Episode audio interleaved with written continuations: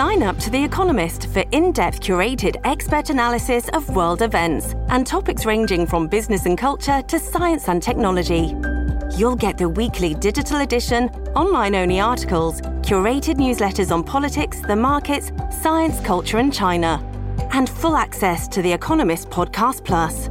The Economist is independent journalism for independent thinking. Go to economist.com and get your first month free. This episode is brought to you by Shopify. Do you have a point of sale system you can trust, or is it a real POS? You need Shopify for retail. From accepting payments to managing inventory, Shopify POS has everything you need to sell in person. Go to shopify.com slash system, all lowercase, to take your retail business to the next level today. That's shopify.com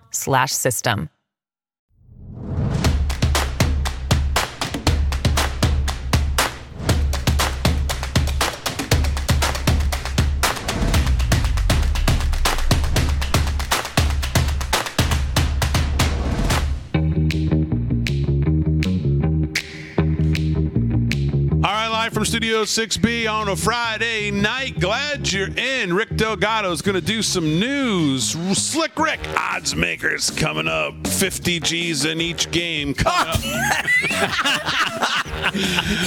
no? Uh, we're gonna up the ante, Big D. Okay, all right. We're gonna up the ante whoa. today. We're upping the ante Slick today. Rick needs to pay for those haircuts somehow, man. Look at that. whoa, whoa. Looking good. When Brian Urlacher suing me. Oh man! Did you pay on the American Express Black when you go for these haircuts? What do you do? Oh yeah, absolutely. Carbon, baby. Okay. He uses Sky Miles. Yeah. Carbon, baby. Skiles, yeah. There you go. Right here. Wow, looking good, Slick Rick. What else is coming up in sports? Well, the, look, sounds like PETA's going after the Georgia Bulldog mascot. So we got that in the news. Oh, Sad, some sad news in the college football world. They lost a, a former college football player. Another unexpected death and uh, very sad. And of course, we're gonna have the odds makers coming up later on. Can't wait. Got my six slick Rick picks. They're all locks. Oh, six Slick Rick picks. Say that a couple times fast. They're all locks. Whoa, All locks. all locks. All locks, right. Big D. I'm rolling the table this month. All right, very good. Rolling without Nolan or rolling with Nolan. We'll see what the picks are. I'll make that determination whether Okay. he's been talking to him or not. Uh-oh. Uh, Mr. Nolan's with his mom today. I hear she's doing good, so we're uh, happy about Good. that. Good to hear. Um, Rick Delgado's going to do the news. What's uh, how are you first of all, and what's coming up in news? I am well. We got There is no news. You know what? The only news it seems to be is is, is more of uh, Yeah. document gate. yeah, or Corvette safe. gate. Corvette safe. Corvette gate. Right. Watch me. So we'll, we'll we'll we'll be covering some different angles for that. Also, some other stuff that the House looks like they're going to be doing. Yeah, a couple um, things in have happened. of in, investigations that they want to start. Yes, Jim Jordan has it out today, and I have the letter in front of me that I'll read. And um, Oh, he wrote to you? uh, no, not to, not to me. He wrote Oh. to actually the honorable, which is Not questionable, Merrick Garland. Um, we are conducting oversight of the Justice Department's actions with respect to former Vice President Biden's mishandling of classified documents. Uh, yes, I can. I can move it over. That would be a good, Damon, so people can actually see it. Um, classified documents, including the apparently unauthorized possession of classified material at a Washington, D.C. private office and in the garage of his Wilmington, Delaware residence. On January 12, 2023, you appointed Robert Hur as special counsel to investigate these matters. The circumstances of this appointment raise fundamental oversight questions that the committee routinely examines. We expect your complete cooperation with this inquiry. On November 2nd, 2022, days before the midterm elections, President Biden's personal attorneys reportedly discovered. Now, I just want to stop right there because I have been thinking about this a lot. I did a whole video on it this morning on Facebook, YouTube. Uh, uh, I think it's everywhere. Doing extremely well. Um, and that's because it doesn't make sense to anybody. Not only does it not make sense to me, it doesn't make sense to anybody that we are just supposed to believe after six, seven years, Joe Biden's personal attorneys happen to be going through his Yeah. uh, his uh, his house and his garage or or Penn Biden to start. Even if they even if they started at Penn Biden, why would they? Why why this? Why now? I asked this on this video this morning. Why now? Who now? Why this? It doesn't make any sense. This story would have never gotten out there. We would have never heard about it. There is no reason for this to have come out the way it's come out in the last 72 hours.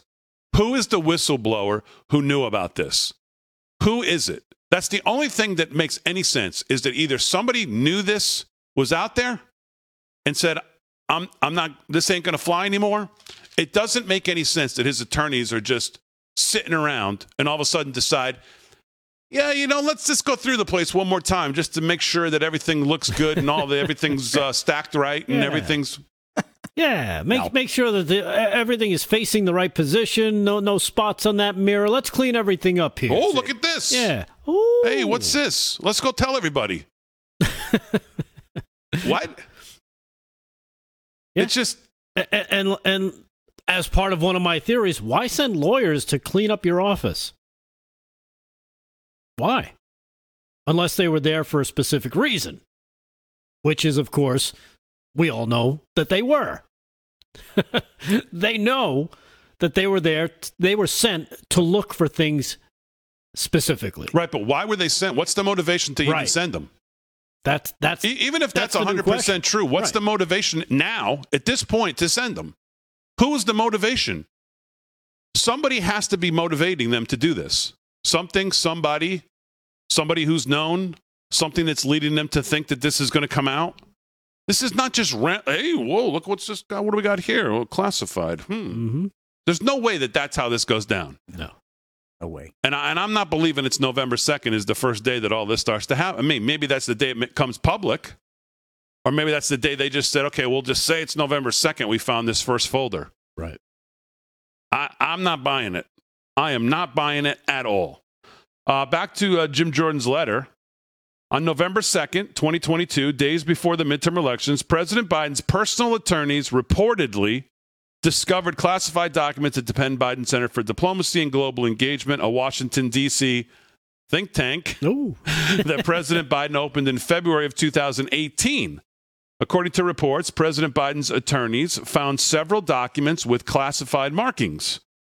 Some documents even marked sensitive, compartmentalized information in an unsecure space, suggesting the mishandling of the most sensitive intelligence information in the U.S. government. Subsequent reports indicate that the classified documents included U.S. intelligence memos and briefing materials that covered topics including Ukraine, uh, Iran, and I'll go to page two. Uh, the UK. I remember them. And the United Kingdom. The classified documents were dated between 2013 and 16, which suggests that they were stored at the Penn Biden Center for years. Subsequently, a second set. So, even let's just stop right there. Even if you go to Penn Biden and somebody, for whatever the reason, starts searching for these and finds them and decides they're going to make them public, what and who and why do they go, ooh, where's the next place we have to go? Oh, let's go to the garage in Wilmington, Delaware, where, by the way, we've all talked about how Biden spends. By the way, he's returning to the crime, the, the criminals returning to the crime scene this weekend. We've talked about how much time this guy has spent in Delaware.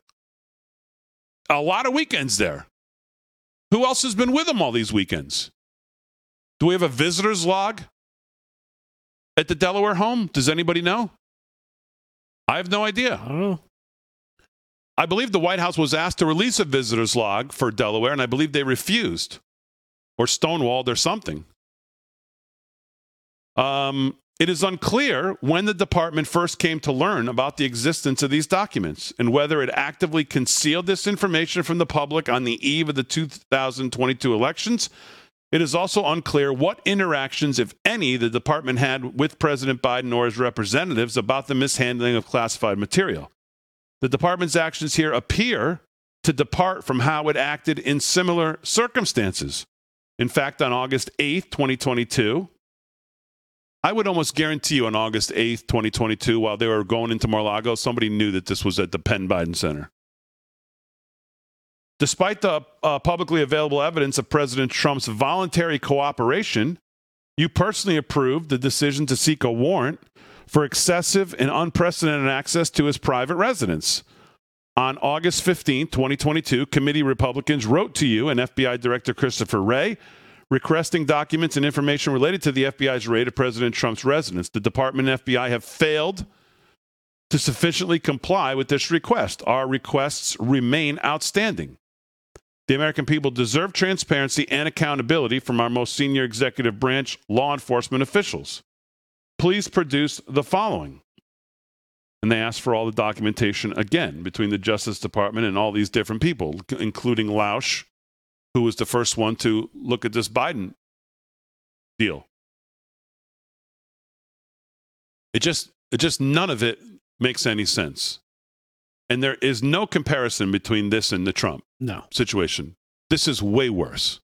Way worse, and especially because of, of the people that had uh, access to that house um, during that time b- before it, you know, before he became president, which you know didn't, I I don't believe had Secret Service detail round the clock. No, right? the vice president doesn't get Secret Service Right. detail, I believe, uh, uh, like the president would have gotten. And then it says here, according to the New York Post, drug-addled Hunter Biden lived at that Delaware house. I've, I've seen reports that he owns it. Yeah. That he listed it as one of his properties. Wow. wow. Now, whether whether he just listed it up and doesn't really, or really does, I don't know. Well, it says here the now 52 year old began listing the Wilmington home as his address following the 2017 divorce from his ex wife, uh, and even falsely claimed he owned the property on a July 2018 background check form. Hey, is it against the law to lie in a background check? I believe so, and I believe uh, the gun. He lied about the um, being a drug user on the gun uh, form too. That's one of the things that I believe the uh, what's his name is looking at. Yeah. So, Wow. so So you're reading from Mir- you're looking at Miranda Devine's piece uh, in the New York Post. Drug-addled yes. Hunter Biden lived Yep. at Delaware home where classified documents were kept. Yes. that would be the title.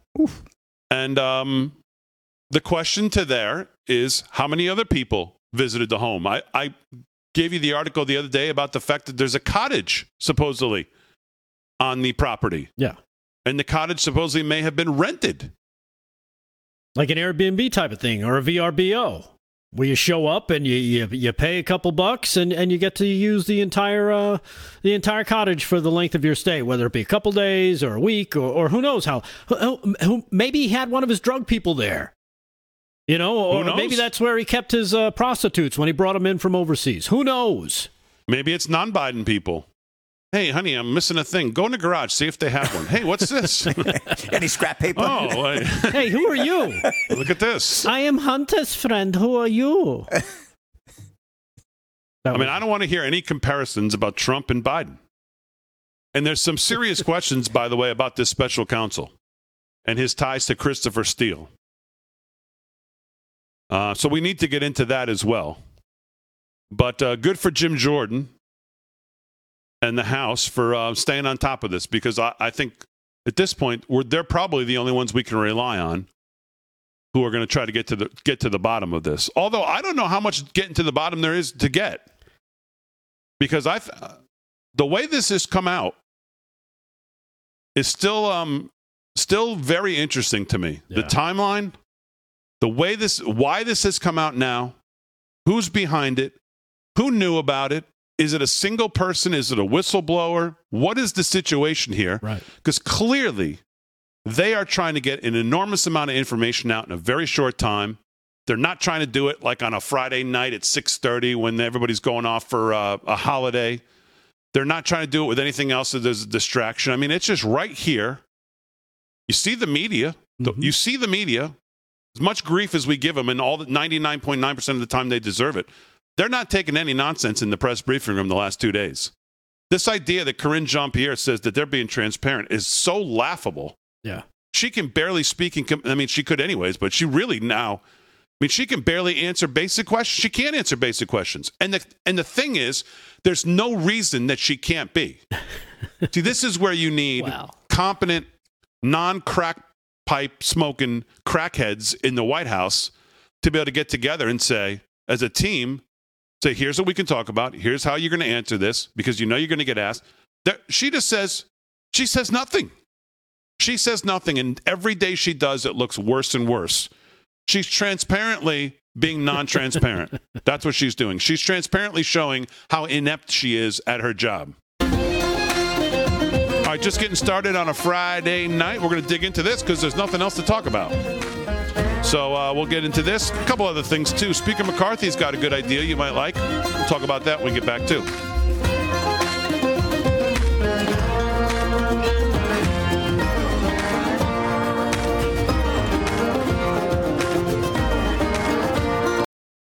This episode is brought to you by Shopify. Do you have a point of sale system you can trust, or is it a real POS? You need Shopify for retail. From accepting payments to managing inventory, Shopify POS has everything you need to sell in person. Go to shopify.com/system all lowercase to take your retail business to the next level today. That's shopify.com/system.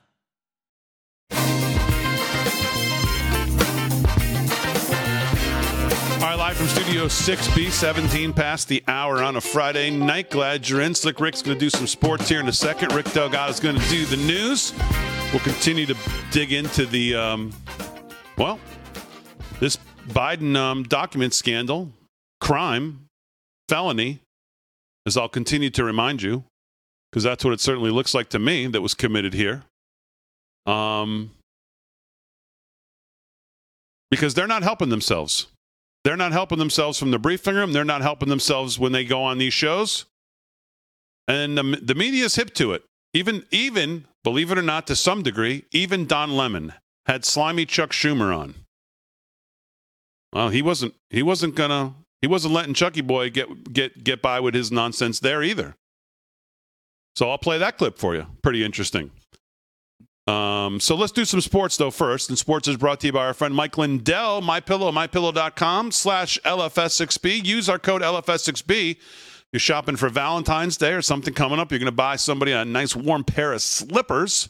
Use our code LFS6B at checkout. Slick Rick, what's going on? Well, sad news continues to pour in, and I got another sad report in the sports world. Robbie Knievel, son of Evel Knievel, dead at 60 after long illness. This is in the New York Post. Brooke Steinberg. All my friends from the 70s will remember the great Evel Knievel. Well, this was his son, of course. He did a lot of his work in the 90s. But uh, Robbie Knievel, the son of legendary dare- daredevil Evel Knievel, died early Friday. He was 60. Knievel spent uh, final days in hospice care following a long battle with pancreatic cancer, which is an absolute vicious cancer. Uh, this is according to TMZ. The stuntmaster, also known as Captain Robbie Knievel, followed in his father's footsteps from the time he was a young was young. He performing at Madison Square Garden at eight years old. Uh, he started jumping the bike when he was just four, going on plat- uh, to perform uh, more than 350 jumps in his stuntman career. Knievel set 20 records for his jumps, including successfully jumping the fountains at Caesar's Palace in 1989, something his father had attempted to do in the past but did not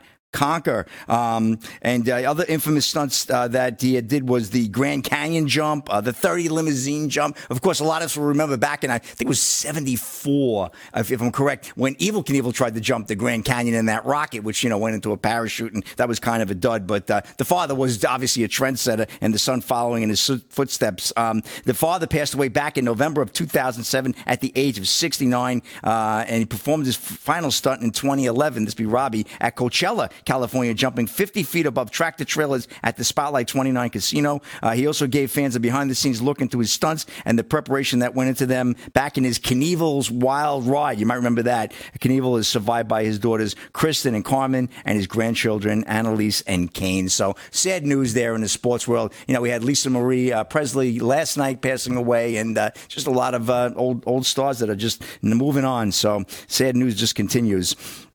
Um, well, let's see. Well, PETA is urging University of Georgia to stop using live bulldog mascot, bulldog mascot. This is Warner Todd uh, Huston of Breitbart. Animal extremist group People for the Ethical Treatment of Animals, PETA, has launched an all-out offensive against the University of Georgia for using live bulldogs as its mascot during games. The animal rights group sent a letter to school president Jere Morehead this week demanding that the school place its English bulldog mascot named Uga X with a human from now on according to TMZ Sports. The letter claims that the school's use of a bulldog increases the likelihood that people will want to continue breeding and buying breathing impaired breeds such as the bulldog. This is insane. Uh, PETA released its statement to the press saying, as the back-to-back national champion, can't UGA find in its heart to honestly examine the impact of its promotion of deformed dogs and call time on its outdated live animal mascot program? PETA is calling on Jere Morehead to be a peach and replace poor Uga with a uh, human mascot who can support the team in a winning way, the group added. It's not likely that the school will to the organization's demands. The University of Georgia has been using live bulldogs since the 1950s, starting with uh, Uga 1. So hey, it's just absolutely crazy, Big D. But wanted to get that story in. Sure, national champion, big target. Let's go after them, try to get our message across. But Ah, I don't know, big deal. What do you think? I think that story sounds like a bunch of bull, right? Clown world. Yeah, absolutely. That's what it sounds like. Clown Absolutely. world. Dealing with this nonsense. And to call it bull, I mean, how many people have bulldogs? I'm sure people in our chats have bulldogs, and it's a beautiful dog. They're adorable. So, Yeah, they're great. so All dogs are great. All dogs are great. No question about it. PETA. All right. Anyway, Big D, that's a wrap in sports. Back to you. All right, Slick Rick, thanks. We'll do some more sports. Let's do some news. And here with the news is Rick Delgado. What else is going on besides this Biden uh, document scandal? All right. Well, there's a few things going on. New York GOP rep uh, George Santos continues to be in the news. The newly elected New York Republican told reporters basically to pound sand. He's not going to resign. Um, and and it's interesting because Nassau County GOP Chairman Joseph Cairo said at a press conference, according to the Hill newspaper, and this is coming from Just the News. Today, I'm calling for his immediate resignation. George Santos' campaign last year was a campaign of deceit, lies, and fabrication. He said, uh, beyond giving a false account of his education and work history, Santos, whose districts include the northern part of Nassau County, and also is facing investigations from Brazilian prosecutors, the Nassau DA said. Um, and then there was a, a statement by, because I was watching this on TV as well, from the Queens GOP, who basically said, Hey, I understand what you guys are saying. Um, has he broken any laws? He asked the question. He goes, if, you, if, he, if he's broken laws and you can prove it, then fine, he needs to resign. But you know he's not the, the queens gop guy is not going to ask him to resign uh, his position because he believes that he ran on what he was saying in his campaign not on his resume so it brings up an interesting point we'll see what happens with that but uh, george santos continues to be a member of the house of representatives representing the uh, what is it the second district something like that And he remains to be as fraudulent as, Yeah. well, by the way, most of them are. So, yeah, exactly. I mean, you know, you, you could start with you could start with the current president from his uh, graduating class. He was top of the class. He was, uh, Yeah. you know, he did all that. And of course, you can go to Connecticut and take a look at Mr. Blumenthal, who served in Vietnam. No, he didn't. So there's all mean- those things that are floating around. We'll see mean, what happens Warren. I mean, you Yeah. could go you could go down the list. down I mean, the list. Exactly. Again, it's, this doesn't make what he did right. The guy's, No. uh, guy's clearly a fraud. right. And he won't get reelected. Um, and the think- voters will have their say eventually. exactly. But he does But kind of fit into D.C. when you, when you Yeah, think he's he a fits. fraud. What do you mean? Kind of fits. Fits. I mean, Par for the course. other than the media holding microphones in his face and chasing him into elevators right now. Exactly. He's par. This guy's par for the course. Yeah. For most of the course. I bet you if he was a Democrat, they'd be they'd be nope, he's fine. He's good. He's good. Yep.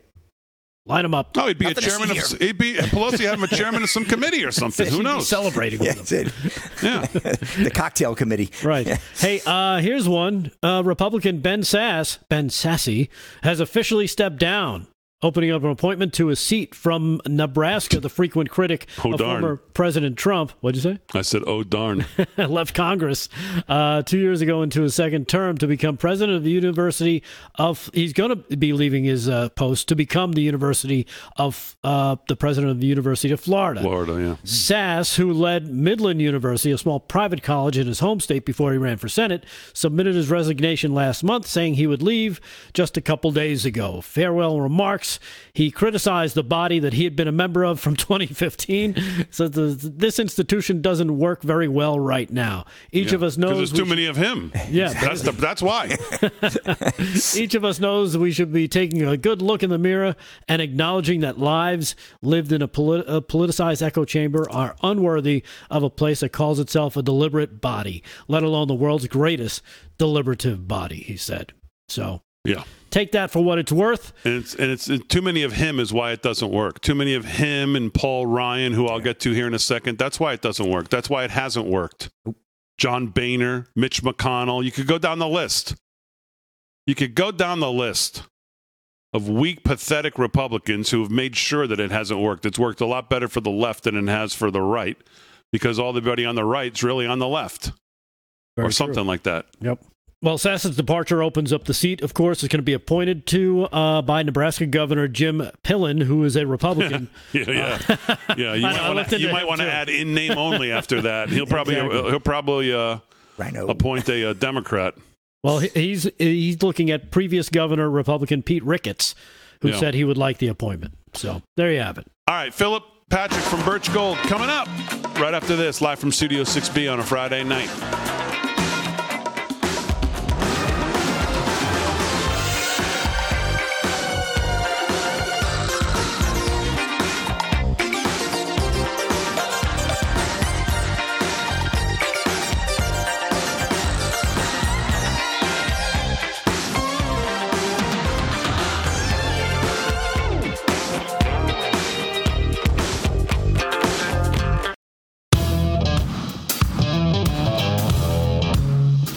Live from Studio 6B, 30 minutes past the hour on a Friday night. Glad you're in. Slick Rick's doing sports. Rick Delgado will do some more news, but please welcome back to the show. Always a pleasure to have him, our friend Philip Patrick from Birch Gold. Mr. Patrick, how are you? Doing very well, Damon. How are you? I'm very good. Glad to have you on. Lots to get into. We had a CPI reading this week. We'll have a Fed meeting coming up in a couple weeks. Lots to talk about there. Me and you have kind of been at odds as I think back on your last couple appearances on maybe where CPI and inflation is heading. So we'll, maybe we'll get into a little bit of that. Uh, obviously, gold hit 1900. We could talk a little bit about that as well and commodities moving forward. I've been talking about how well of a year I think they're going to have. But let's start here. Earlier this week, the World Bank released a report on the global economy that was. Well, I know you guys have been looking at it. Why don't you tell me? Were you surprised by it? What, what did it say? Look, we were surprised not with the forecast itself for the economy. We know things are tough. Some of the advice was a little bit strange, but essentially what they did was they slashed their growth forecast for the world economy this year from 3% just a few months ago to 1.7% now. That's less than half of the 60 year average at 3.5%. This would constitute one of the weakest periods of global growth in nearly three decades. So the global picture looking pretty grim. That wasn't surprising, but the World Bank had some strange advice. Essentially, the report warned central banks to avoid excessive global economic slowdown in the pursuit of inflation object- uh, objectives. Essentially, they're saying high inflation is going to be better than high employment, or high unemployment, rather, I should say. So, right now, we've got high inflation worldwide, keeping pressure on global banks to tighten monetary policy. This slows investment and essentially causes the economy. But look, I would say the primary takeaway from the report is when recession arrives, it's likely going to be global in nature, synchronized, and I think not too many reliable shelters anywhere. It's it's going to be a tough year, as you've been saying, and uh, I think is is becoming fairly obvious now uh, as we head into the year. Yeah, I think, I mean, obviously, I can talk more about obviously what's going on here at home, but obviously, I, I don't disagree that you'll see this around the world. But obviously, I, I, would think that the U.S. is probably in a little bit of a different position, having tackled inflation uh, probably a little better than some have. I mean, we've been tight 450 basis points when we were told by all these Fed governors last year, and you look at the dot plots they put out on what they thought this past 2022 was going to bring, most of them had us raising maybe 25 basis points, 50 basis points at the most. We've raised 450 basis points. We're probably going to get another 25 in the end of this month, beginning of February. So yep. we when you look at us compared to the rest of the world, we have been a lot more aggressive here in the states uh, to try to tackle inflation. Although we're still at six and a half percent year over year. Look, six and a half percent isn't good news. You're absolutely right. We're ahead of other nations. We we got on top of the raising of interest rates on top of others, and we're not dealing with the same supply chain issues as a lot of Europeans. We're not reliant on Russian gas, and I think that's a, a big benefit. But numbers not that rosy. Listen, they're coming down. Headline inflation came down to 5.6 percent.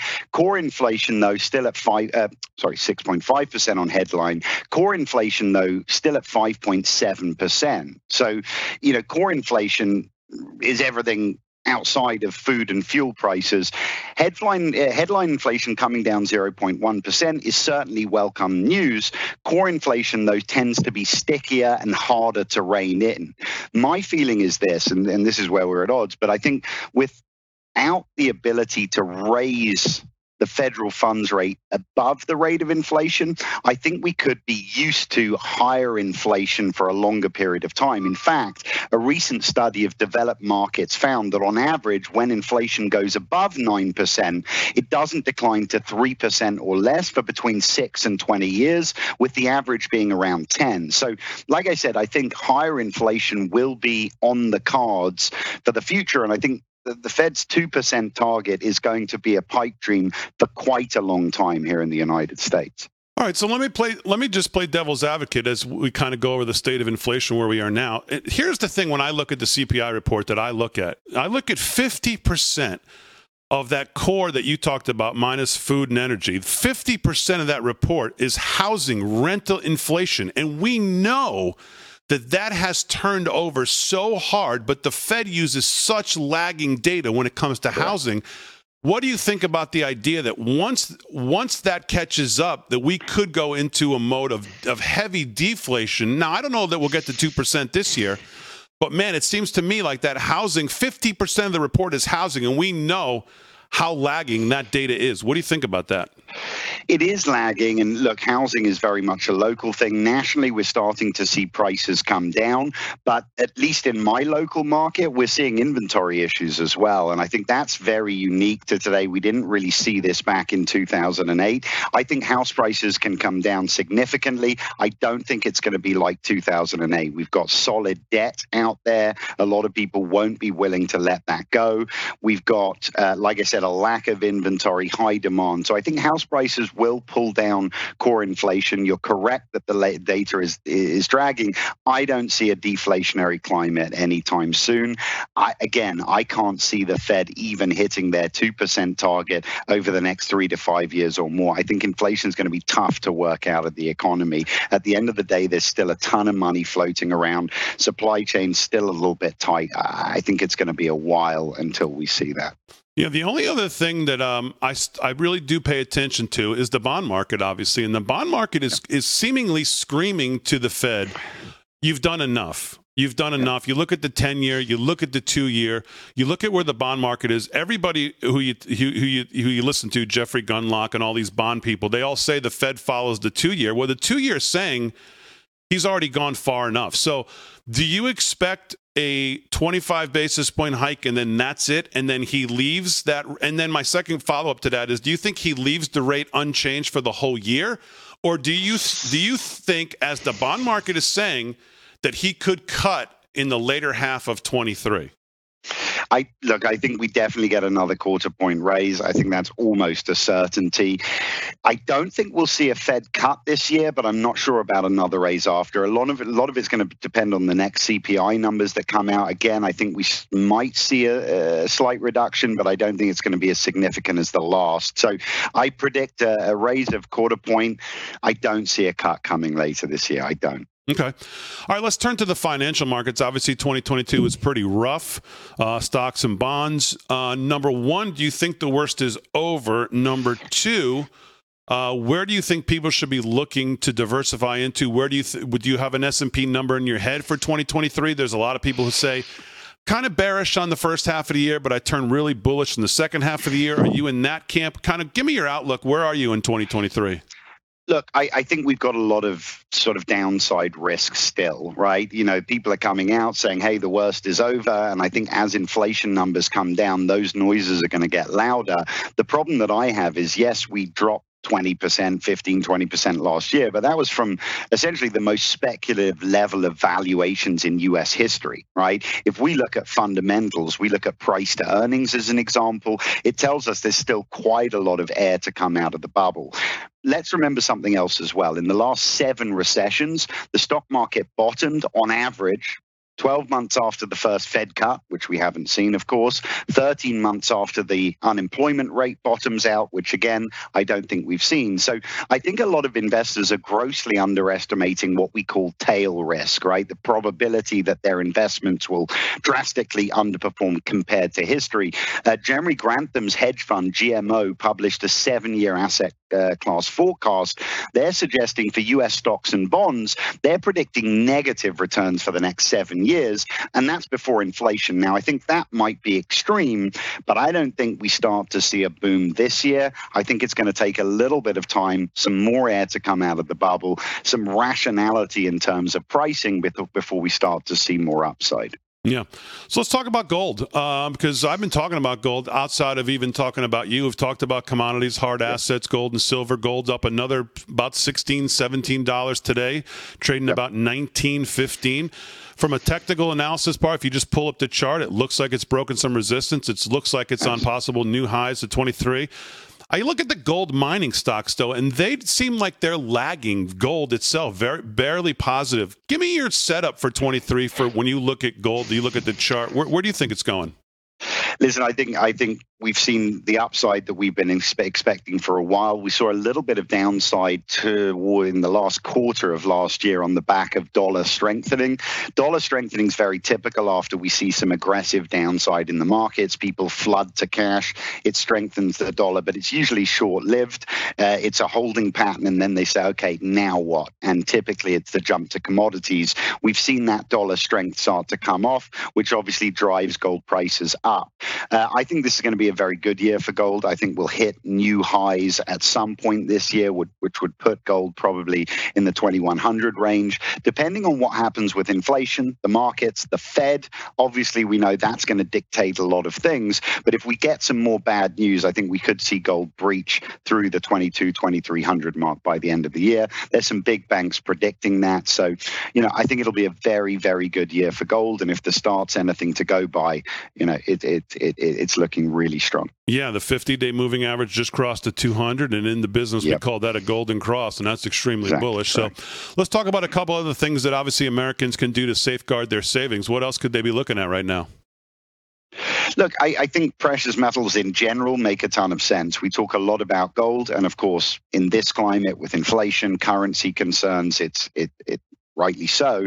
I think silver is something for people to consider if we're talking about precious metals. Different sort of play, right? It's a hybrid. It has safe haven properties as well as industrial. The key with silver, though, is value. Silver's cheap today. Um, historical trading ratio with gold about 16 to 1, post 70s, about 35 to 1. Gold and silver running at 80 to 1 today, I think puts silver in a really interesting position. For me, it's going to be a longer term growth play, right? It may involve the economy picking up, industrial consumption increasing, but for a long term growth play, I think silver's a very, very interesting play today.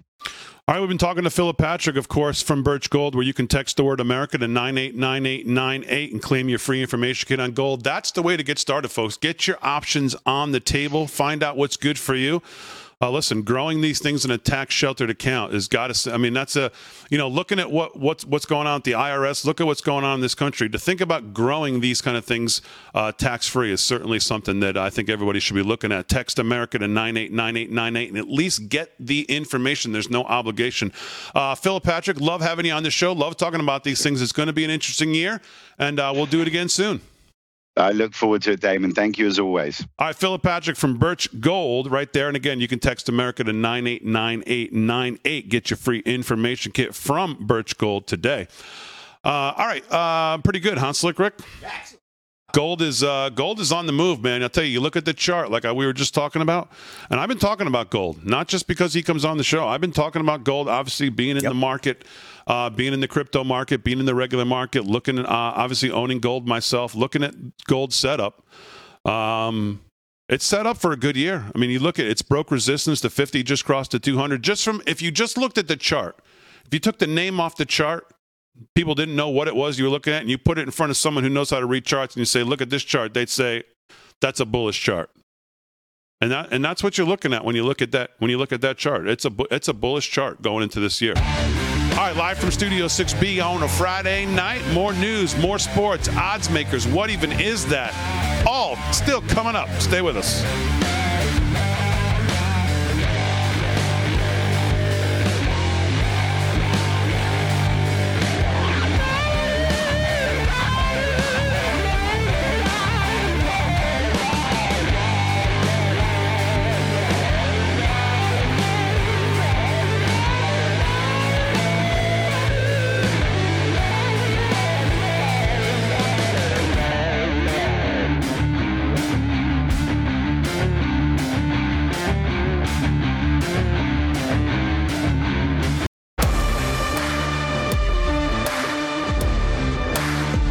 Live from Studio 6B, 13 to the hour. We'll do some sports and news.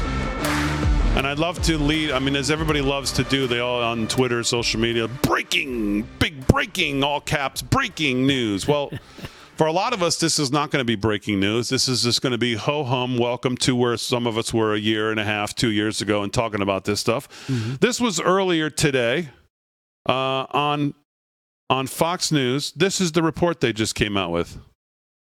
Okay, Damon, why don't you actually send the video, the audio to the people so they can hear it? uh, might be a better idea. Take two. And we are just getting word of this now. Regarding the COVID vaccine, the CDC is now saying that there has been enough cases of people who have had the vaccine, received the vaccine, and then suffered a stroke. The agency will now be investigating any potential links between the shots and strokes in some of those patients. And we are just getting word. Your reaction. Welcome to the party, pal. Way to go to there, the Fox News and your investigative division of suppressing news. Um, yeah, that's all I have to say. We what? were on, we were on this for a long time. I know, but the fact that this is coming from the CDC, not the not the not that I happen to pick Fox News who's reporting it. The fact that it's coming from the CDC. Well, the CDC is now getting out in front of the story because they know they're going to be investigated by the House. They know it's coming. So, of course, now it's, oh my goodness, look at what we just found here. Meanwhile, the Twitter files have, uh, that have been shown, uh, uh I believe there's another one that just came out today, was showing how the CDC was actively campaigning against any information about the vaccines. So you know what? Uh, this this this is all part of that whole thing. Oh, we just found out. Now we're going to look into. We really, you know, we care about you. No, yeah. you don't. Shut up. You people knew about this stuff. Eh, eh, was the CDC out there out front yelling and screaming, jumping up and down when Pfizer said, "Oh, we want to hide all our data for 75 years"? What did the CDC say when they said that? Anything? Crickets. That's right. You didn't hear a damn word from the CDC. Why? Because they were in on it. They were all in on it. Any word from Dr. Fauci? No, uh, Dr. Fauci doesn't have anything to say today. Mm-hmm. Not at all. Dr. Malone has been all over this. Dr. Uh, what's what's the other guy's name? Ah, McCullough. McCullough. He's been all over this. These guys read their substacks. Go find the evidence. It's been out there for a while. And the fact that now, oh, the big news is starting to get onto, oh, the CDC is going to share this with us. We have to take this seriously now. What the the, the dead bodies of people falling out of no for, with no reason just dropping dead was not enough of a reason to go hey you know maybe we should look into this. Let's not care about what the cdc says. Let's do our own investigation. Let's not take our marching orders from the federal government about something that the federal government could be involved in in well, trying to cover up. well they're all the federal government. Yeah that's, that's they're all one big leviathan right? I mean they're all one big arm yeah. But, you know. I mean, I'd, oh, ra- I'd, ra- I'd, rather oh. I'd rather get it than not get it. Well, uh, we're going to get it whether the CDC wants to share it or not, because those investigations are going to happen. Well, the Twitter be- files are coming out. Fauci's going to be investigated. He's probably going to be called. I can't wait to see what Rand Paul has to say to him. And I'm sure Rand Paul is going to be calling up his buddies in the House and be like, hey, you know what? Ask him about this, because, uh, of course, he's a senator. He can't be in the House for that stuff but I'm sure he can help them along and be like, look, here's some of the notes, here's some of the investigations, here's some of the things that we've done. I can't wait to see what Robert F. Kennedy has to say about this stuff. They've been attacking him just because he was raising questions mm-hmm. about vaccines. Robert He's Kennedy, been a big critic. Malone, yeah. McCullough, um, many others. Many other doctors who don't necessarily have that headline status that Malone and McCullough have taken on over this last three years. Um, the guy I keep playing, John, um, who, who pretty much calls it down the middle, but still he called for a total stoppage of the vaccine program. Who's the guy for John from from um, from the UK that I keep playing. I forget his. I don't know. I'm 50. I got to get that alpha brain. Joe Rogan's alpha brain. I'm going to start taking that. Slick Rick. Have you have you heard anybody who's taking that? no. Paul ginkgo, Nolan takes you it. You just need to plant the ginkgo biloba tree in the backyard. Well, that, it's the same stuff. It's kind of the same thing. So same I'm going to uh, I'm going to start taking that. Hey, G headline. Speaking of my mental problems, let's go over to uh, headline over here. Biden says he is unaware of any classified docs or who he is or why he's sitting in this oval shaped office. oh, man. Hey, by the way, you know how many emails and things I got on the um the, the Jay Leno the Jay Leno clip. That's one of the best clips ever. oh, oh, the paper trail with the papers going out the back. I love that. That was a classic. Man, I got a lot of feedback on that. I couldn't believe it. You just, you know, sometimes you don't know. You find these funny things and you play them. Man, it just resonates with people. That one definitely did. That's good. Oh man! All right, let's do some sports here. Uh, 20, 22 past the hour.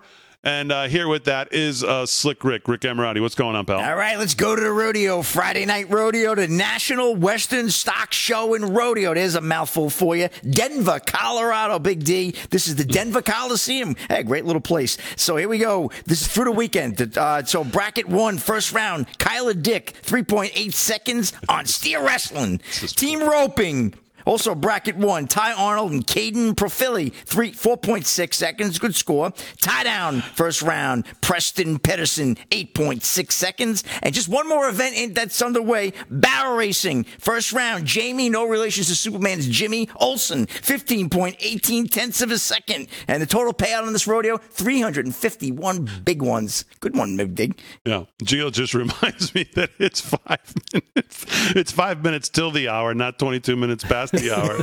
Oh God! Better start working on that Send tree. the alpha brain. My mom's going. I, I now?" looked at the clock. I looked at the wrong clock. God Almighty! I can't help it. Ah, some more sad news in the sports world. Former My mind's going Alabama. blank now. yeah, that's right. My mind's going blank now.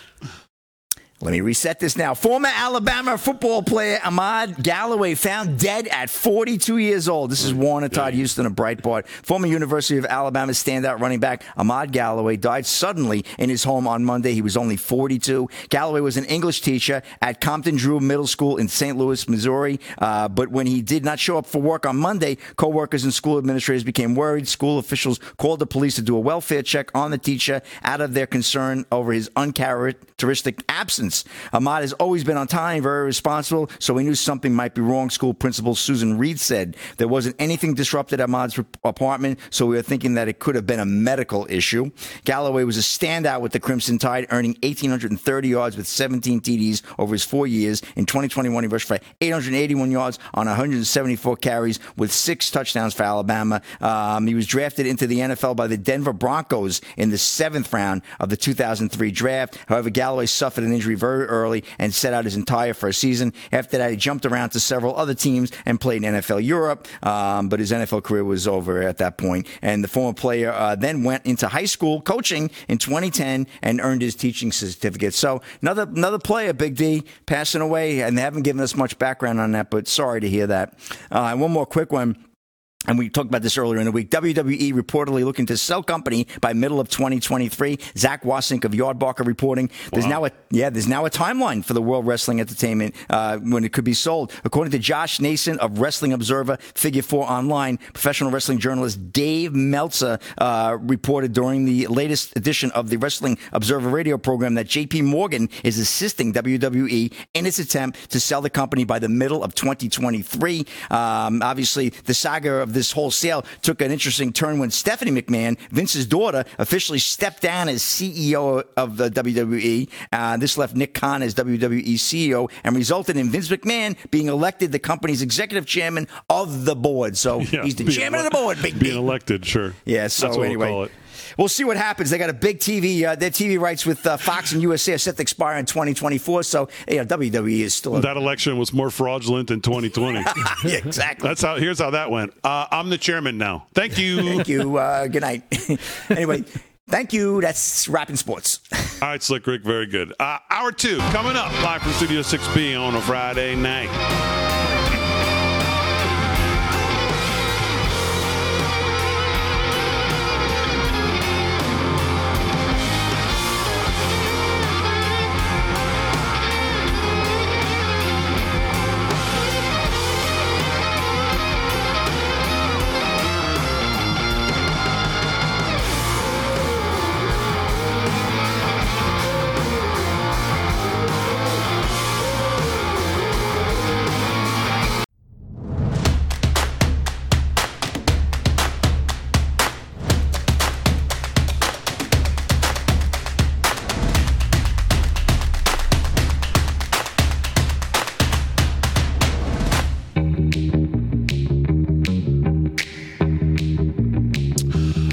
Live from Studio 6B on a Friday night, hour two. Slick Rick's doing sports. Rick Delgado's right over here. Going to do what even is that coming up here in a second.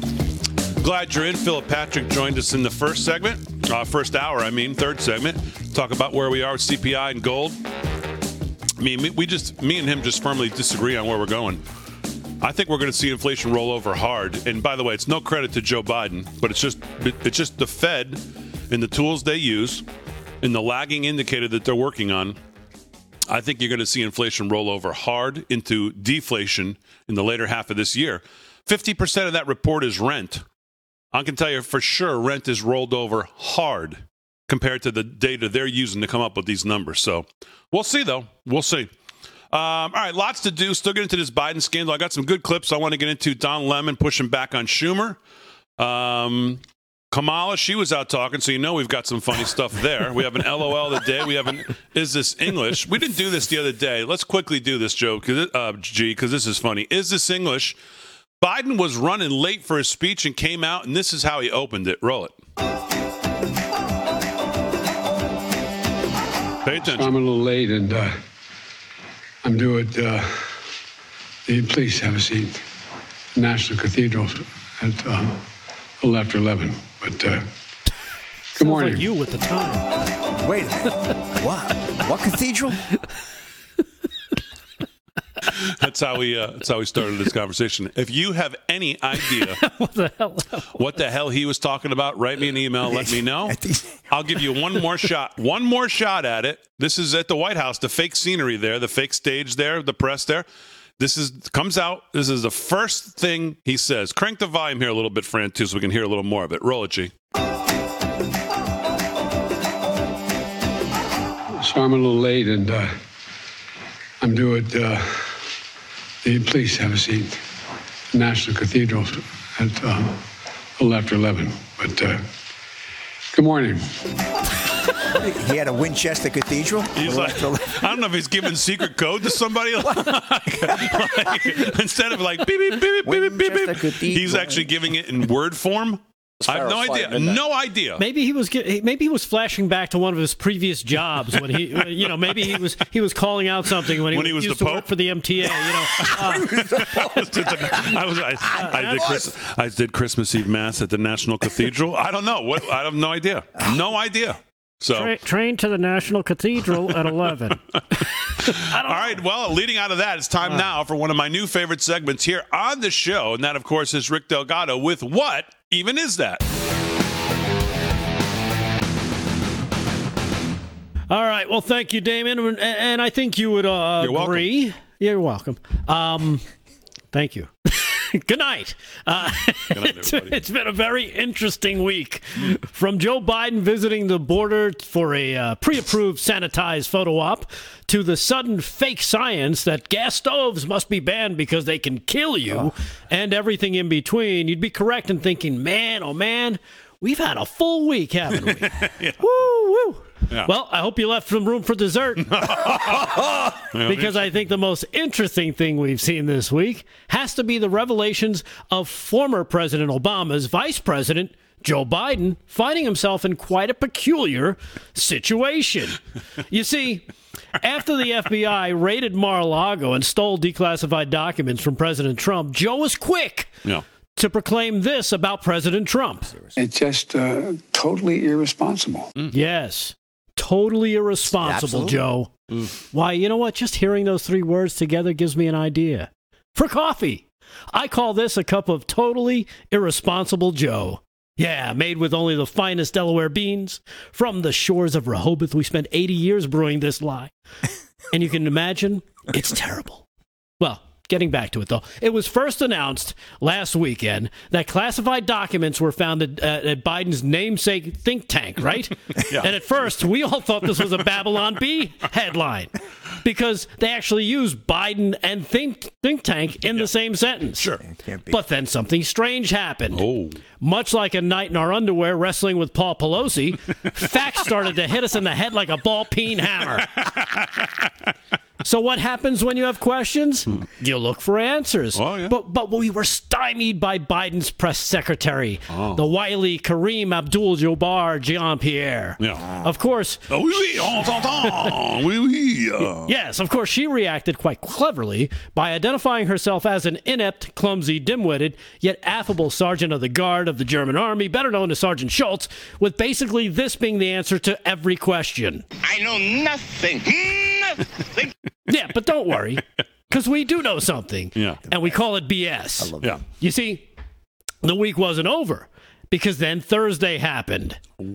And what to our wondering eyes should appear but more classified documents that Joe Biden had hidden over here. There's the circle. There it is. There it is. Lampshade and classified documents. Sounding more like a more like a joke than an old Frank Zappa song.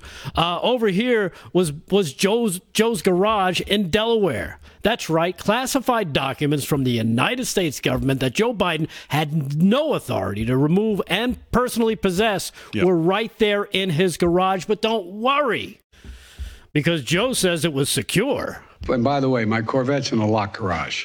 Okay, so it's not like you're sitting out in the street. But anyway, yes, as well as my Corvette. Yeah, you see that? His garage had a lock on it, dumb doozy. And probably from one of those garage doors that, that are so secure that you can only control it with a specific secure device as well. Yeah.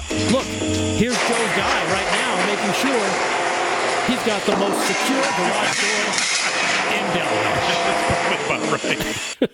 And believe me, when it comes to security, that is the one thing the Biden family takes extremely seriously. Sure. Fr- from disposing of guns Oh, yeah. in dumpsters to, to diaries left at a flop house in Florida. Well, to, I mean, to, to laptops littering Delaware, security is a Biden family hallmark.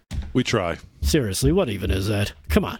Want to know? You, do you want to know? You know you're bad at security or handling classified documents. Yeah. documents? How do you know? That even Edward Snowden is goofing on you. the former computer intel uh, consultant who leaked highly classified documents from the NSA in 2013 and had to escape to Russia and even is now a Russian citizen, even he handled classified documents better than Joe Biden. I mean, just look at his tweet. Yeah. As you can see from here, he says, "Wow." He says, "Even I handled classified even I handled classified documents more securely. At least I kept them encrypted." Sadly, the only thing encrypted in Joe's world these days seems to be His the. English language. Oh, yeah, that too. Um, uh, I can't have trouble reading this.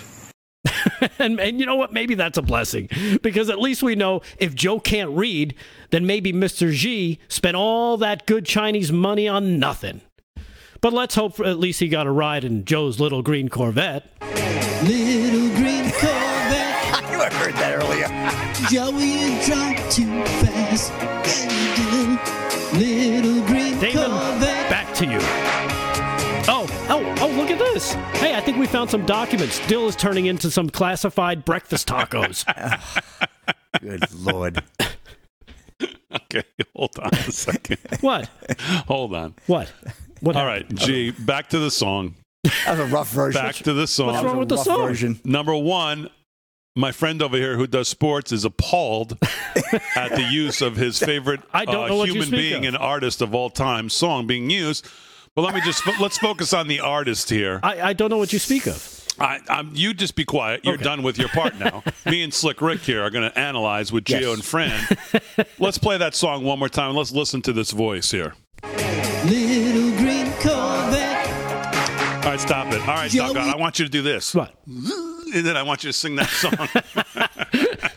Why? Were you watching me do it in my at, at home? I guess I should know. That kind, it, it kind of naturally happens when you try and do I'm sure, Prince. I'm sure it did. Let me hear him one more time. Go ahead, G. Play that. Little green Corvette. That's Rick Delgado. And you got to do the clap. drives too fast. Let's do the second part here. Little green Corvette. That's it. Oh, good. All right, very good. Oh, wow, you're man. multi-talented. Thank you. Yes. I got extra talent. I think my favorite picture of this whole thing is the um, picture of Joe in the open in the convertible with all the things, and it says, "What? The doors were locked." I think that's the best part. So, uh, very good, very good. you know what I'm saying. yeah, you know what I'm saying. I don't know. I don't know. Um, all right, let's get to a couple things on this today. Speaking of that, uh, there's a good article, by the way, about this whole. What I keep going back to this, the whole idea. It's, this is, is entitled "Drip, Drip, Drip" in the American Spectator today, and it makes as little sense to Daniel Flynn as it does to me. And he opens by saying, What did George Santos' communication team take over public relations for the Biden administration? Uh, the drip, drip, drip nature of the revelations over GarageGate goes contrary to the standard playbook that dictates the release of information all at once when few pay attention. Instead of coming out, say, the Friday night before Christmas, this story hits the public in waves at a time when so little distracts from it. So unlike any Democrat administration. Uh, this is a good article, and uh, it's exa- it's exactly right. Is, It's- is that a conspiracy theory? I don't think so. It's not a conspiracy theory to say that there's some reason that this is coming out now. We just don't know. Well, uh, no, I mean the, the manner in which it, like he just described there. Normally, it comes out in a big thing, maybe at like five o'clock on a Friday when when uh, there's a busy weekend, so it gets lost. This, uh, he points out rightly, it's it's happening in prime time. It's happening when there's not a lot of other things going on. It came out after. You would think if if they were going to release this during during last week when the House was going through its its jumping jacks and, and gymnastics trying to get a speaker, you would have thought that would have been the perfect time because everybody was focused on the House. Yeah. But the House stuff got done on Friday night late, and then all of a sudden Saturday this story breaks. yeah. It's almost like somebody was waiting for the perfect time. And uh, you know, I saw some people in the chat, and, and they've been saying this the last couple days, and I, I've kind of, I kind of, it makes me wonder as well. Is this an inside job? Is is it somebody from uh, the inside that says, you know what, it's time for, for us to cut this guy loose? Maybe a Susan Rice. Uh, it, it absolutely has to be. It has to be a whistle. I mean, we can call him a whistleblower. Maybe that makes it sound too nice. Maybe it's somebody who's like you say is just saying it's time. It's time to start down this road, and this Yeah. is how we're going to do it. But there's no reason for this to be happening.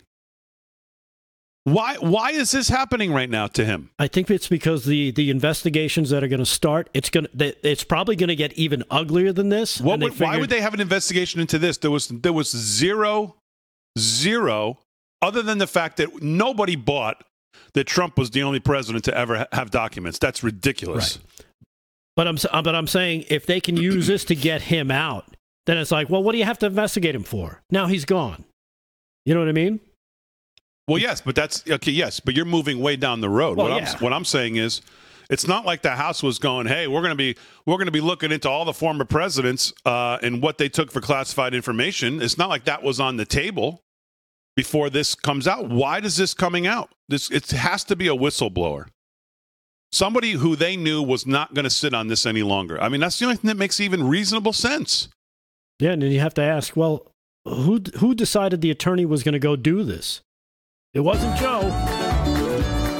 All right, live from Studio 6B. More to do. Sports and news coming up.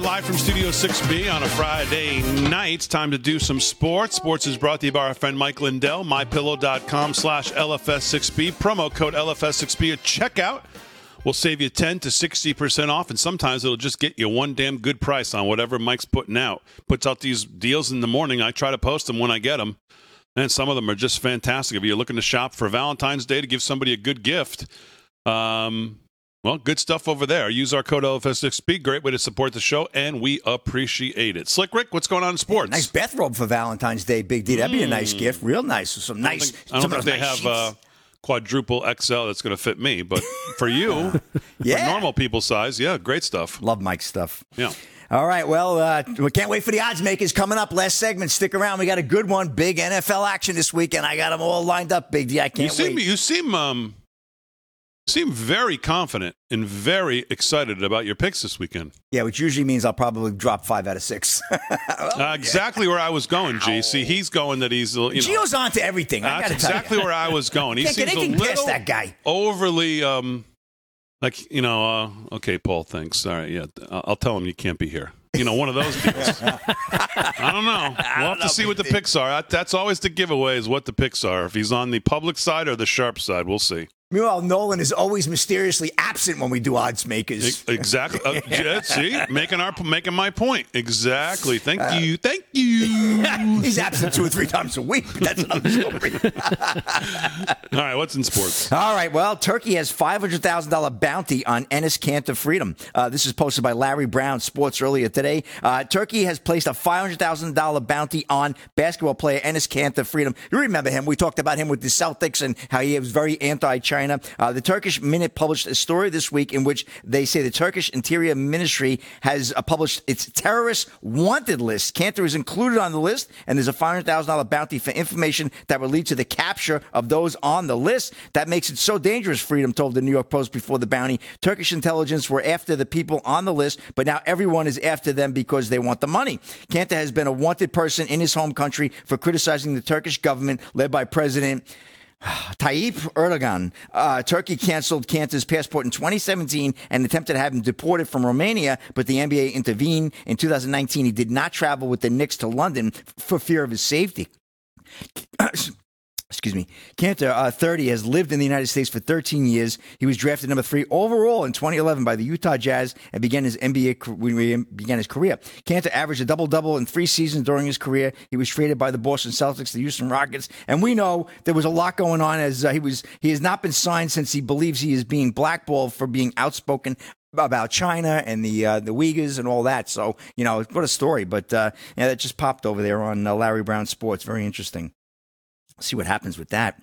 And uh, well, I now we know the reason why your buddy uh, must have retired early from being an umpire. Big D. Triple A adopts robot umpires for 2023, one step closer to entering Major League Baseball. This is Paul Bois of uh, Breitbart. Major League Baseball may soon adopt robot umpires now that Triple A stadiums have approved electronic strike zones. According to ESPN sources, confirm that the electronic strike zones will be used in all 30 Class AAA parks in 2023, seemingly another significant step forward to the implementation of the te- technology at the big league level in the near future. The automatic balls and strike system, commonly referred to as ABS, uh, will be uh, deployed in uh, two different ways. Half of the Class AAA teams will be played with all of the calls determined by an electronic strike zone, and the other half will be played with an ABS challenge system similar to that used in professional tennis, noted the ESPN. So in other words, if someone wants to challenge a strike, they'll obviously look at it on the ABS system. Uh, each team will be allowed three challenges per game, uh, with uh, teams retaining challenges in case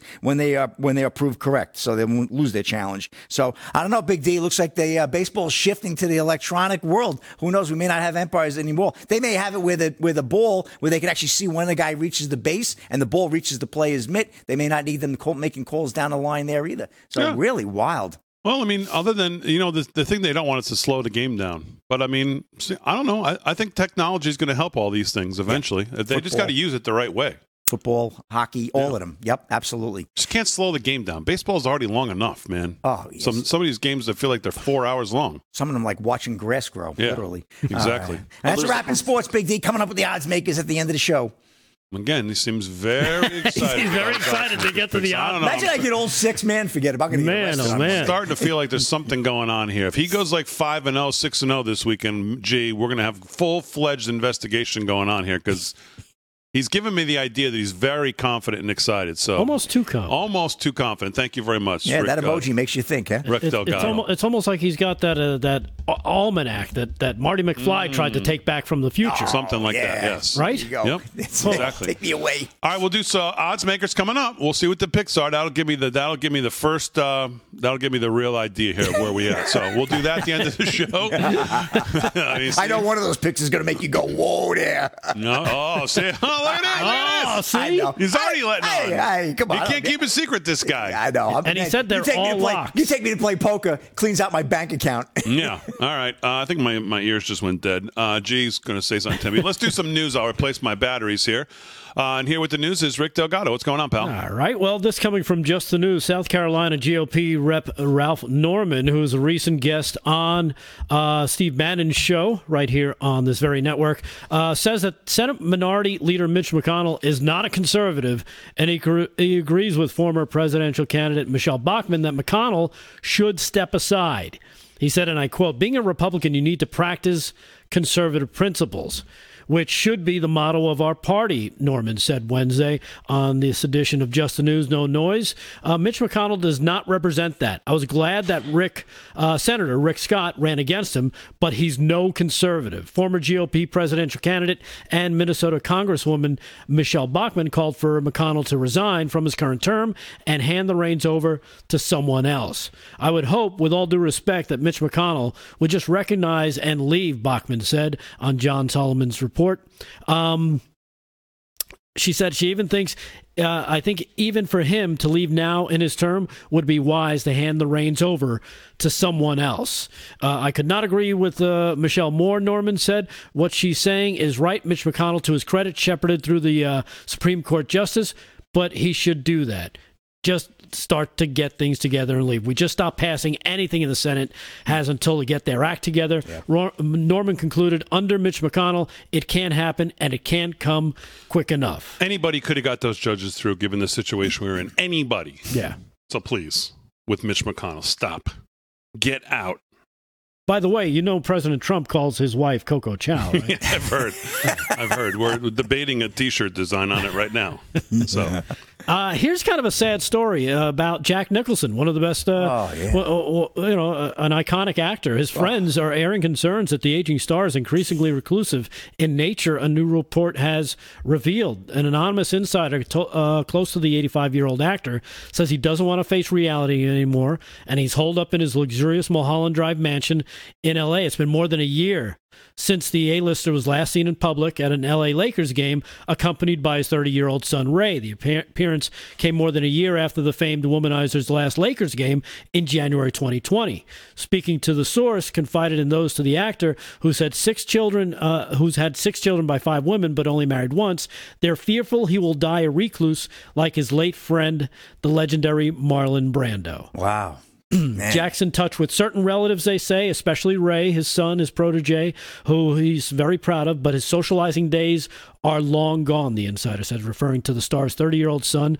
Um, Ray, the actor's youngest child, was seen sitting with his father during the last two outings where um, Jack made an appearance at those Laker games. If you don't recall, Brando died a virtual recluse himself after leading such a colorful life, and Jack's friends are drawing comparisons. They say uh. his kids will visit, but there's they're his only connection to the outside world, and he doesn't want to face reality anymore. It's just so sad. So, you know, hopefully, uh, you know, we don't we don't we don't see that happen.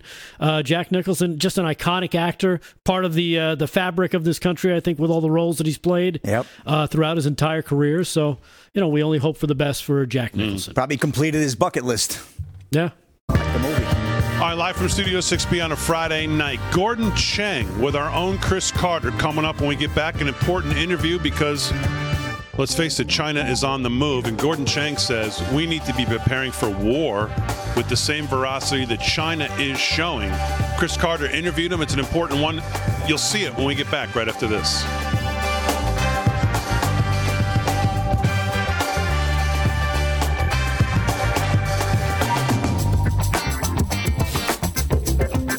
And more is being revealed about the Biden China Gate scandal almost hourly, it seems. Joining me now is author of the China US Tech War, Gordon Chang. Here, I have a question right off the bat. Let's just get into it, Mr. Chang. The Penn Biden Center for Diplomacy and Global Development, excuse me, and global engagement took $47 million for three years that the Bidens were affiliated with it. Talk to me a little bit about that. What are we finding out about this organization? Before uh, the Penn Biden Center was formed, there were really just disturbing reports about how China had been funding the University of Pennsylvania to the tens of millions of dollars. And then you add the Penn Biden Center, where then China ups its contributions, although they don't go directly to the Penn Biden Center, um, one can worry that there was some sort of indirect relationship as it appears. And right now, with the documents being found there, um, this is just one development after another. And I think we're going to learn a lot more about this relationship as time goes on. I want to pause for just a moment right here because I know a lot of parents out there watching, they hear China, they think TikTok. You've studied this extensively. TikTok is now banned on government devices, and they've repeatedly made promises to the Biden administration. Should U.S. parents trust TikTok? Uh, absolutely not, because TikTok and its parent ByteDance have made numerous promises to the U.S. about data security. And we have found that all of those promises have been violated. Um, and I believe that it's because the Chinese government really wants this data. It can use it for intimidation purposes. It can learn a, a, lot about young Americans. And some of them actually go on to be president and Supreme Court justices and speakers of the House. So um, this is extremely important for it. But there's something else about this, Chris, and that is that the TikTok algorithm, which is very sophisticated. It knows what you like, it knows what you don't like, it is able to move opinion. And China has been using the algorithm to propagate its narratives and the narratives of Russia, its great friend. So this is something to influence the American people. And for those two reasons, TikTok is a national security threat. I want to go back to the University of Pennsylvania and the Chinese government's attempts to infiltrate these upper echelons of higher education. We first heard about this through these things called the Confucius Institutes, and now they've rebranded themselves. Talk to the American public about these efforts by the Chinese government to infiltrate U.S. universities. Yeah, Confucius Institutes were on 118 college and university campuses in the United States. Um, most of them have been closed, uh, all but eight. Um, but they have now reappeared in uh, rebranding, as as you mentioned, and that means that different organizations or different people, but essentially it's the same function. Uh, China wants to influence American political thought, and one of the ways to do it is to make sure that universities feel beholden to China. And it's not just the University of Pennsylvania; we see this throughout. Um, universities, by the way, have not been complying with their federal uh, legal requirements of disclosing contributions from foreign sources of $250,000 or more. Much of that money does come from China, and therefore, this is undisclosed influence operations uh, on the part of the Chinese. Mr. Chang, let me ask you one final question that I think uh, our American audience would want to know. You've been studying this, this, this China influence in America for quite some time. How much money do you think, ballpark, the Biden family has received from the government of China? Yeah, I that's really difficult to because there's been ways that they've been funneling money through Hunter Biden and through the Penn Biden Center and we don't know how much money has ended up directly into the pockets of the Biden family. But if it's more than one penny, then I think that it's um, a real problem um, because China has been uh, working very hard to influence the Biden family. We know that Chinese officials think they own Biden. And whether they're correct or not, the point is that's what they're going to act on. Um, so we've got a real problem here. And by the way, I should have said more than zero instead of one penny. Well, we do know that the University of Pennsylvania paid from 2017 to 2019 former Vice President Biden almost a million dollars. So that seems a little bit more like a penny to me. That's Gordon Chang, The China US Tech Wars, his book. You can find that on Amazon. And we'll continue to monitor this story as we find out things hourly between the alliance between the Chinese government and the Biden family. I'm Christopher Carter in Washington, D.C. All right, good stuff with Chris Carter and Gordon Chang there. And his last question there yeah. about the Biden. I mean, they're attached at the hip. The Biden family and the CCP are attached at the hip. This Penn Biden Center's got 60 plus million dollars of Chinese money in there. Hunter Biden, the relationship between China and, and Ukraine and the money and the in the sun. It's just, I mean, it's just one big incestuous cesspool. That's what it is. Yeah. And, and then you you lump into that what the University of Pennsylvania was paying him that they were probably using the money they got from China. So it was it was kind of a laundering thing. It's like, look, it's not really costing us anything. The Chinese are giving us the money to pay Joe. It's just nobody's supposed to know about it. So you, when when you start to factor in all those things, I'm sure Bobulinski would probably have a, a good take on, you know, approximately what kind of what kind of uh, Oh, yeah. money numbers they're looking at. Uh, Peter Schweizer would have even a better take, uh, as he's he's looked into this, has written a book about it. So, um, we, again, the bottom line is the CCP and the Biden family are linked at the hip. Is the is the bottom line, which makes which looms over all of these things with these documents. Who was there? Yeah. Who are the visitors to this place over the last eight years? So, uh, good stuff. Gordon Chang is fantastic on all that, and I'll tell you, he he's he thinks we need to uh, we need to be we're taking our eyes off the ball, and the ball being China. So, uh, a couple things here. I wanted to get to this in the opening, and then I got to Jim Jordan's letter, but I, I thought this was um, I thought this was pretty good. Speaker McCarthy considering expunging President Trump's impeachments. It's being reported this morning that House Speaker Kevin McCarthy has said he's going to consider expunging Trump's impeachments. This is in response to a group of Republicans who want to bring forward legislation to make this happen.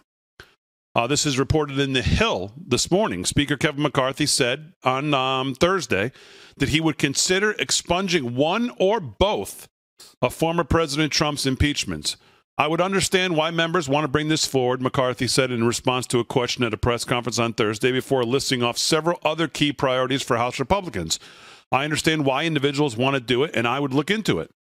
In the last Congress, a group of more than 30 House Republicans, led by Representative Markwayne Mullin from Oklahoma, put forward a resolution to expunge Trump's impeachment in the wake of the January 6, 2021 attack on the Capitol. The resolution was supported by the fourth ranking Republican in the House, Republican uh, Conference Chair Elise Stefanik.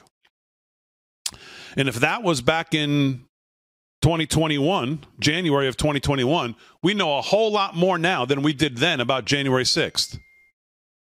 So we know how much Pelosi was politicizing this and, quite frankly, probably more responsible for what happened that day by keeping things from people like the chief of police, Steven Sund, politicizing it, uh, n- making sure intel didn't get to where it had to get to. This guy was basically kept in the dark. So if they were for that then, they should certainly be a lot more for it now. Because this whole January 6th Salem witch trial nonsense is just that nonsense. So um, that would definitely show some good faith from the speaker um, and his continued good relations, seemingly, with President Trump. Well, President Trump, uh, I think, is controlling Mr. McCarthy now. I think I think he's got him. I think he's got him. I think he he learned his lesson with Paul Ryan, and it says, look, I can't rely on these guys who say, you know, I'm going to do this and I'm going to do that, and and you know they've been there, they know how it works. Do you leave it to me, Mr. President? I'll take care of this for you. I don't think he's gonna. I don't think he's buying it anymore. And I think this is just one of those ways where he's like, you know what? He's got Marjorie Taylor Greene. You support Kevin, uh, Matt. You you come out against him. We got we got enough to block this up. Going back to my theory, I think they, they worked him into a corner where McCarthy just saw the eyes on the prize, right? He wanted that gavel. That gavel was, that was like Pelosi's. She just, like Boehner. Remember Boehner, that idiot? He cried when he got the gavel. This is all these people that strive for. That's their that's their golden ticket. That's all they want. They don't care what happens afterwards. It, it, they could pro- they would probably be happy saying I was Speaker of the House, even if it was for one day. Yep that they got to be Speaker of the House. Nobody can ever take that away from them. So I think McCarthy's just like, all right, now he's got his hands tied. He's got he's got these guys over here who are who are gonna, you know, they got one. It only takes one for them to to move to get him out of there, and then they've got he's got you know President Trump on the other side saying, you know what, you should probably listen to them. I'll back you, but you got to listen to them. So now they're steering him. They're steering him. Uh, and hopefully that's what's happening, and it leads to more positive stuff on the way this uh, government should be run. At least getting started to going back to the way it should be run. Um, speaking of uh, loser Republicans, um, play cut eleven, G. He has certainly empowered the kind of yeah. populism you're talking about, smash mouth, clicks, cable hits on Fox, etc., where you're a board member, by the way. Um, he has popularized that. He has em- empowered that. We saw it last week So how can this be achieved even within the Republican Yeah. Party before you even get to the Democrats? A couple things. He's fading fast. He's a proven loser. He cost us the House in 18. He cost us the White House in 20. He cost us the Senate again and again. And I think we all know that. And I think we're moving past Trump. I really think that's the case. I do. I can't imagine Right, him getting Eddie a nomination, Munsterhead. frankly. And I, I don't mean this because I don't want. I don't want him to get the nomination. I just don't think he will. As an analytical point. hmm And y'all wonder what's happened over there at your favorite cable news station. And he's on the board guiding what's going to go to air. Right. He he's on the board of Fox uh, while he's on CNN. Think about that. Trashing the leader of the Republican Party. Talk about being connected. And I don't know what world the two of them live in. That discussion is so inane and not even close to reality. He's fading fast. He's fading fast. What are you talking about? He's fading fast. He maybe has never been more popular. He, and, and things like this, I mean, things like what's going on with Biden right now make people go, um, well, hmm. I mean, what is he talking about? He's such a hater. That's that's the bottom line. He always was. He's just a gold-plated phony hater loser. And we don't need any more of him in the Republican Party. Him, Boehner, McConnell. Coco Chow. Yeah, Coco Chow. I call her Coco Chow, you know. Like, get them out. Get them all out and get them far away. Throw them all in the ocean. God, get out. Mitt Romney. Ugh. Ugh. Just a bunch of losers. He's fading fast. Oh, really? Right now, he's the only one who's uh, running for president in 24 in the in the party. Let's see who has the you know what's to challenge him. Yeah. Ask Liz Cheney. Why don't how- you try, pal? Yeah. Ask Liz Cheney how it went going up against Trump. Yeah, ask you. It ask, work out? Yeah, ask your best friend out there, Cheney, and then you can go ask your other best friend, Kinzinger, just like you. Republicans in, in in your in your mold that we're sick of, absolutely sick of. The party's sick of, and most of the country's sick of. Lamos like him, lame. Um, what do we have? Well, we don't have a lot of time for to get some of these some of these other clips. I want to get to some of these other clips. LOL, we have time for that. Uh, roll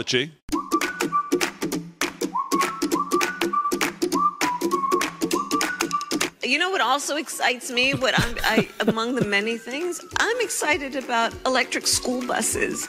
Oh. I love electric school buses. What is it with her with I just love them for so many reasons. Maybe because I went to school on a school bus. Hey, raise your hand if you went to school on a school bus, right? You use electric? Raise your oh. hand if you went. she is horrible. The kids today don't go on school buses. Their parents drive them. That's the Vice President of the United States.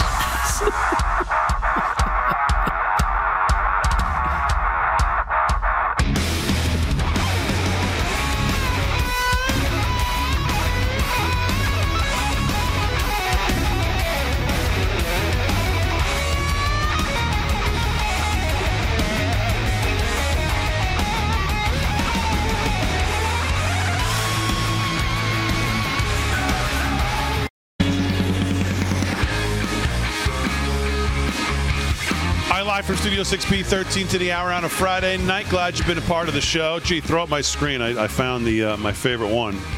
There we go. Don't worry, the doors are always locked. That's that's. Can we just talk about the clip we just played? The LOL. How, how do you behave like that? Like what what what is it? Is it like some kind of like uh, mechanism that she's like not comfortable? Like what is it that makes somebody act like that? Like a third grader. Um, low IQ, Yeah, that's it, right? right? My God, it's so embarrassing. Because she's excited about school buses. Raise your hand if you ever went on a school bus. Oh, she's. Who the hell cares? Come on. We got bigger problems there, Lord. VP. Think about it. The second most powerful person in the country is talking about riding on a school bus. And she's excited about it. Man, oh man, I'll She's going to be you. licking the window too? I don't know, but she just acts like she's belongs still on a school bus, Ugh. like she's in third grade. I honestly thought she was talking to elementary school kids there until Gio told me otherwise. Yeah, yeah, exactly, exactly. That would at least be somewhat of an explanation. Exactly. Holy cow! So you see the other two adults sitting there who are laughing with The her. fake, the fake, like Yeah. the arm up, like Oh, oh, she's so brilliant. Oh my Hilarious. God! Please, You got to spare take this act on the road. Yeah. All right.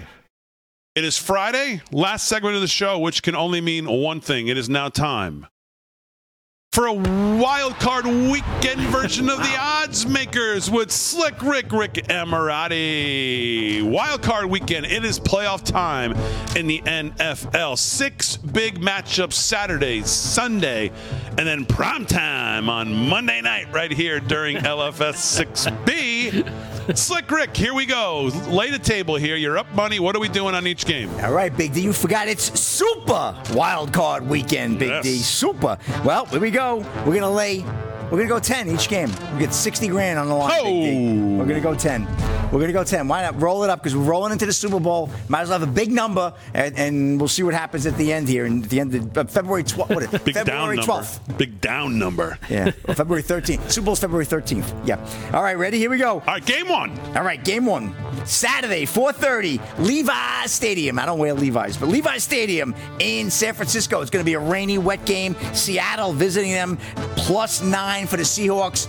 Give me the nine. I'm taking the Seahawks. I think it's going to be a close game. I think the Niners win, but I don't think they win by nine, more than nine. Give me the Seahawks. I'm taking them on the road. I, I'm telling you, they're going to have a good game. Look out. Geno's, Geno's coming into Look at town. his face already. Seattle plus the nine. That's it. I'm taking a road. I'm taking a road team. You're betting against the young quarterback here, Brock, Brock Purdy, huh? A little different situation for him. Is that what this play I'm, is? I'm, I'm Purdy, Purdy. I, I'm telling you, he'll win the game. I think they'll win by three, maybe six or seven. I just don't think they're going to cover. I think Seattle. You know, when these teams play each other, this will be the third time this year they played each other. They get to know each other's, you know, inner workings, and you're going to be a good game there. I think. All right, Seattle plus the nine. Game number one over San Francisco for Slick Rick. 4:30 on Saturday. Let's move to 8:15 on Saturday night. Game number two. Slick Rick, tell us about it. Well, they're bringing Al Michaels in for this game, Big D. You know, he's got that big coming contract into the studio? Amazon. Oh, no. Yeah, and, you know, no, he's going to be on NBC. He'll be on the game. Everybody loves the great Al Michaels. He'll be calling that game, and that's the LA Chargers at the Jags TIAA Stadium. And you know what? I'm going with the home team, getting some points too. I love it. Plus one and a half is what I got, Big D. Jacksonville Jaguars. Give me the Jags. Give me Lawrence. We're going. All right, Jacksonville. Unfortunately, I told Slick Rick that Jacksonville's my best bet of the weekend. I would play them as well. I had it already. So, oh, okay, he had it already. had it. So, okay, fine. That's fine. I believe you. Uh, Saturday, 8.15, Jacksonville plus one and a half at home. Underdog, home underdog. That's a sharp side of the game right there for Slick Rick. All right, let's move to Sunday, game number three. Miami heading to Buffalo in a game that will really be unimaginable if um, this kid is in the building somehow. Oh, gosh, yes. Damar Hamlin. Um, Highmark Stadium, Big D. All you have to say is Miami shuffling off to Buffalo. I don't think the Dolphins are going to do well in the cold. I'm going with Buffalo. They're laying almost two touchdowns, 13 and a half. But I'm taking them. I think they're going to run the table. Josh Allen, they're going to be fired up. That game might be over in the middle of the first quarter. So 13 and a half, I'm laying Big D. Buffalo Bills. All right, Miami, uh, Miami is getting 13 and a half. Buffalo minus 13 and a half. Slick Rick's going to lay the points. Miami just went there, and I believe Week 15, Tua had his best game of the season. Almost pulled off the win. They lost by three. Slick Rick thinks it's going to be much different this time, as obviously Tua's not playing. Yeah. And they're going with Skylar Thompson at quarterback, who won last week to get him into the playoffs. So he's got a little familiarity with the offense. But Buffalo, a proven commodity in the playoffs, four straight seasons now. And uh, 13 and a half, though, is a big number, but Slick Rick is number. willing to lay it. It's a lot of Hoping for. Buffalo to win by 14. A lot of chalk. No, I think they're going to be, they're going to knock them out. All right, And, uh, game number four involving the New York Giants as they head to Minnesota. What are we doing, Slick Rick? Well, here we go. Minnesota, U.S. Bank Stadium. Beautiful stadium. You had a chance to see that stadium. Um, and I'm going to tell you what, I really like the Giants. In fact, I like the Giants as my lock of the week. Plus three. All they got to do is win the game. Give me the G, man. I'm going with the Giants. I love purple, but not this weekend. I'm going with the Giants. G. Slick Rick on the sharp side of this game as well. Giants plus three. A lot of people talking about the Giants being a live dog. Uh, 4:30 on Sunday. Slick Rick has found his way onto the non-public side somehow. I don't know how. Plus three for the Giants for Slickster over Minnesota. All right, let's go to game number five. Baltimore heads to Cincinnati. Slick Rick Sunday night, 8:15. What do we got? Paycor Stadium be a different game if the great Lamar Jackson was underneath the center there playing uh, for the Ravens, but it's not going to happen. It's they're going to be the Bengals. I like them walking away. They're laying eight and a half, and uh, I'm going to lay the eight and a half half, Big D, with the with the Bengals. Give me Cin- Cincinnati at home in the great state of Ohio. All right, Cincinnati minus eight and a half over Baltimore is game number five. Like you said, the differences in offensive output for Baltimore with and without Lamar is staggering. Uh, looks like he's not going to go, so it'll be either Huntley or uh, well, it doesn't it doesn't really matter who it is. Doesn't. Uh, it's going to be tough for them to stay in this game. Plus eight and a half. Uh, so Slick's going to lay eight and a half with Cincinnati in game number five. Let's move to Monday night. All right. See, a long weekend wild card, super card. We got the Martin Luther King Day on Monday, so they're going to have the Cowboy game that night going to Tampa Brady or Tampa Bay, that should be. And, uh, well, listen, what am I going to do? I mean, I, I, can't go against my boys. I'm sitting on a set here. so I'm going to lay the two and a half, the Cowboys on the road to try to win their first road playoff game in 30 years. 30 years. It was the last time they won. It was the 92 season. It was January 17th, 1993. Not that I remember it that well. That's the last time they won on the road. They're going to win it. Give me the Cowboys going away, Big D. Now, let me ask you a question. If I here. show up Monday night, biggest Cowboy fan in the world, one of them. Why are you not laying like 50 on your Cowboys or 100 or a million? Because they haven't won a playoff road game in 30 years. That's why. and, and, how are they against uh, against Tom Brady in the playoffs? Oh, 0 and 7, not bad, you know. But that that was years ago, big deal. Well, they did lose the opening opening season game. They lost 19 to three. Yeah, Brady. Listen, Brady's the greatest player ever.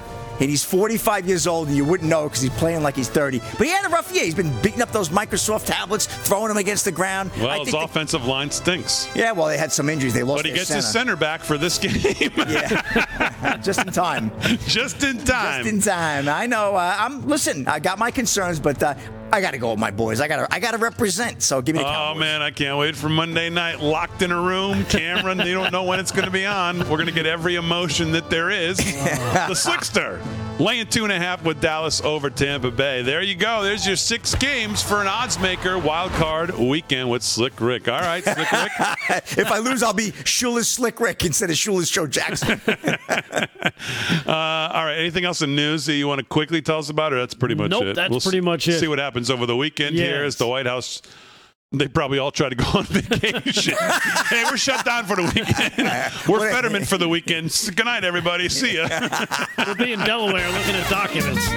All right, as always, we salute our military, active and active police, firefighters, first responders, EMTs, everybody. On everybody on the front lines. Thanks, everybody on the show. Thanks, G. Thanks, Fran. Most of all, thank you, the live from Studio 6B audience. Enjoy the weekend, everybody. Rest up. We'll be back on Monday night. It's going to be fun. We'll see you then. Have a good weekend. Live from Studio 6B. We'll see you on Monday.